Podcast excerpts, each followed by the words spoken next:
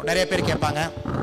இந்த மாதிரி நீங்கள் ஏன் வந்து வேலையை ரிசைன் பண்ணீங்க நீங்கள் பாலிடிக்ஸ் போகிறீங்களா இந்த ஃபவுண்டேஷன் எதுக்கு ஆரம்பிக்கணும் அப்படின்னு. அதுவும் அதுவும் வந்து ஒரு ஸ்டேஜில் வந்து எப்பவுமே ஓப்பனாக ஹானஸ்ட்டாக டிரான்ஸ்பரண்ட்டாக சில விஷயத்தை வந்து நம்ம கிளாரிஃபை பண்ணுறது எல்லாத்துக்குமே நல்லதுங்க. இப்போ நான் வந்து ஏன் வந்து என்னோட வேலையை விட்டுட்டு வந்தேன்? வேலையை வர்றது பெருசு இல்லை. நீங்களும் நிறைய பேர் வேலையை விட்டுருக்கீங்க. புதுசாக நான் எதுவும் பண்ணலீங்க. நீங்களும் வேலையை விட்டுட்டு வேறு வேலையை செய்கிறீங்க வேலையை வர்றதுங்கிறது பெரிய விஷயம் கிடையாது. நான் எதுக்கு வேலையை விட்டேன் அப்படின்னாங்க ஒம்போதரை வருஷம் வேலை செஞ்சுட்டோம். கிட்டத்தட்ட ஒரு முந்நூற்றி எழுபது மர்டர்ஸ் பார்த்துட்டேன் கொலைகள் பார்த்துருக்கேன். ஒரு ஆறுநூறுக்கு மேலே ரேப் பார்த்துருக்குறேங்க. பத்தாயிரம் பேர்த்துக்கு மேலே ஆக்சிடெண்ட்டில் இறந்து போனதை பார்த்துருக்கேன். நிறைய விஷயங்கள் பார்த்துருக்கேன். பார்க்கக்கூடியாத விஷயங்களை பார்த்துருக்கேன் செய்யக்கூடியாத விஷயங்கள் செஞ்சுருக்கேன். ஒன்பதரை வய ஒன்பதரை வருஷத்தில் என் தர்மம் அது பண்ணியாச்சுங்க அது. பட் ஒரு கால ஒரு காலகட்டத்தில் நீ உங்கள் லைஃப்பை ஒரு முப்பத்தஞ்சு வயசு உங்கள் லைஃப் எப்படி இருக்குன்னு பார்த்தீங்கன்னா இதே இந்தியாவில் இதே வேலையை இன்னும் இருபத்தஞ்சு வருஷத்துக்கு செய்யணுமா? இல்லை நாமளும் வந்து ஒரு சின்ன தூணா வந்து சில மாற்றங்கள் கொண்டு வரக்கு ஒரு லீடர்ஷிப்போ ஒரு கோஆர்டினேஷனோ அந்த மாதிரி பண்ணணுமா அப்படின்னு.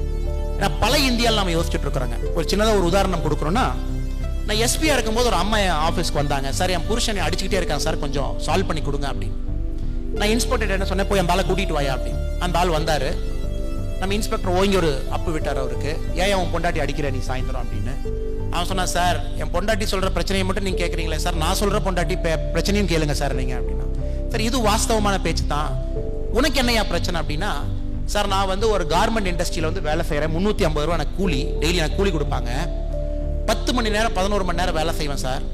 ஆறரை மணிக்கு வேலை முடிஞ்சோடனே உடம்பெல்லாம் வலிக்கும். ஒரு டாஸ்மாக் மாதிரி கர்நாடகாவில் இருக்கிற ஒரு மது அருந்துதல் கடையில் போய் ஒரு கோட்டர் வாங்கிக்குவேன் சார். குடிச்சிக்குவேன். அப்போ தான் எனக்கு அந்த வலி போகும்.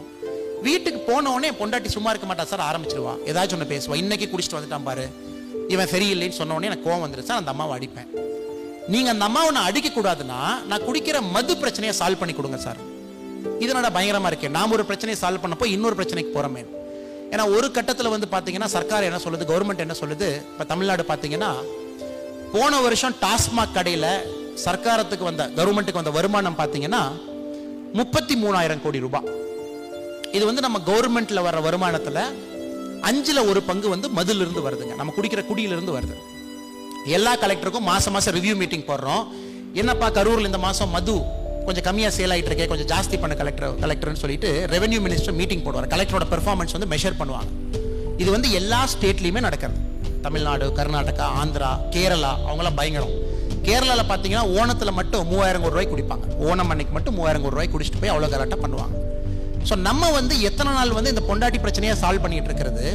சமுதாய பிரச்சனையை சால்வ் பண்ணுறதுக்கு நாமே உந்துதலாக இருக்கக்கூடாது. அது ஒரு காரணம். மது பிரச்சனையை வந்து கை வைக்கணும்.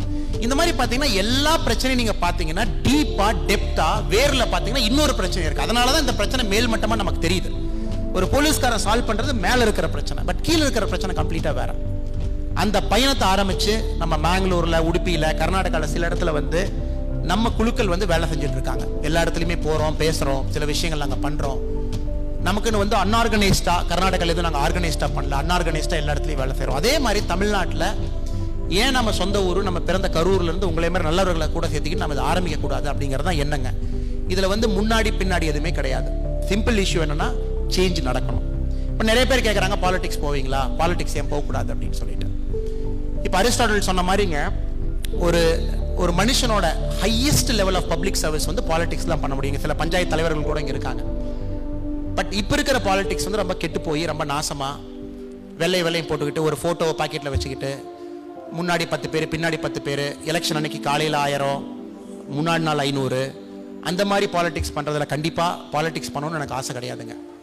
பட் நல்லவர்கள் கூப்பிடும்போது நல்ல ஒரு ஒரு மாற்றத்துக்காக நல்லா நமக்கு ஒரு பாதை தெரியுது வித்தியாசமாக ஒரு அப்ரோச் இருக்குது ஒரு அணுகுமுறை இருக்குன்னா நான் மட்டும் இல்லை கண்டிப்பாக நீங்களும் ஒரு நாள் பாலிடிக்ஸ் வந்து தான் ஆகணும். அது வந்து நீங்கள் யாரும் தடுக்க முடியாத ஒரு சக்தி அது. அது இப்போ இருக்காது அஞ்சு வருஷம் கழிச்சிருக்கலாம் பத்து வருஷம் கழிச்சிருக்கலாம் பட் இப்போதைக்கு ஃபீல்டில் அந்த மாதிரி யாரும் இல்லைங்க. அந்த மாதிரி ஒரு தலைவன் வந்து நமக்கு வித்தியாசமான ஒரு பாதை இருக்குது. இந்த பாதையில் போனால் நாட்டை மாற்றலாம்னு நினைக்கும் போது கண்டிப்பாக நீங்களும் சரி நானும் சரி இல்லைன்னு சொல்லக்கூடாது. அன்னைக்கு அது நம்மளோட கால் அது நம்ம அழைப்பு. அது வரும்போது போகலாங்க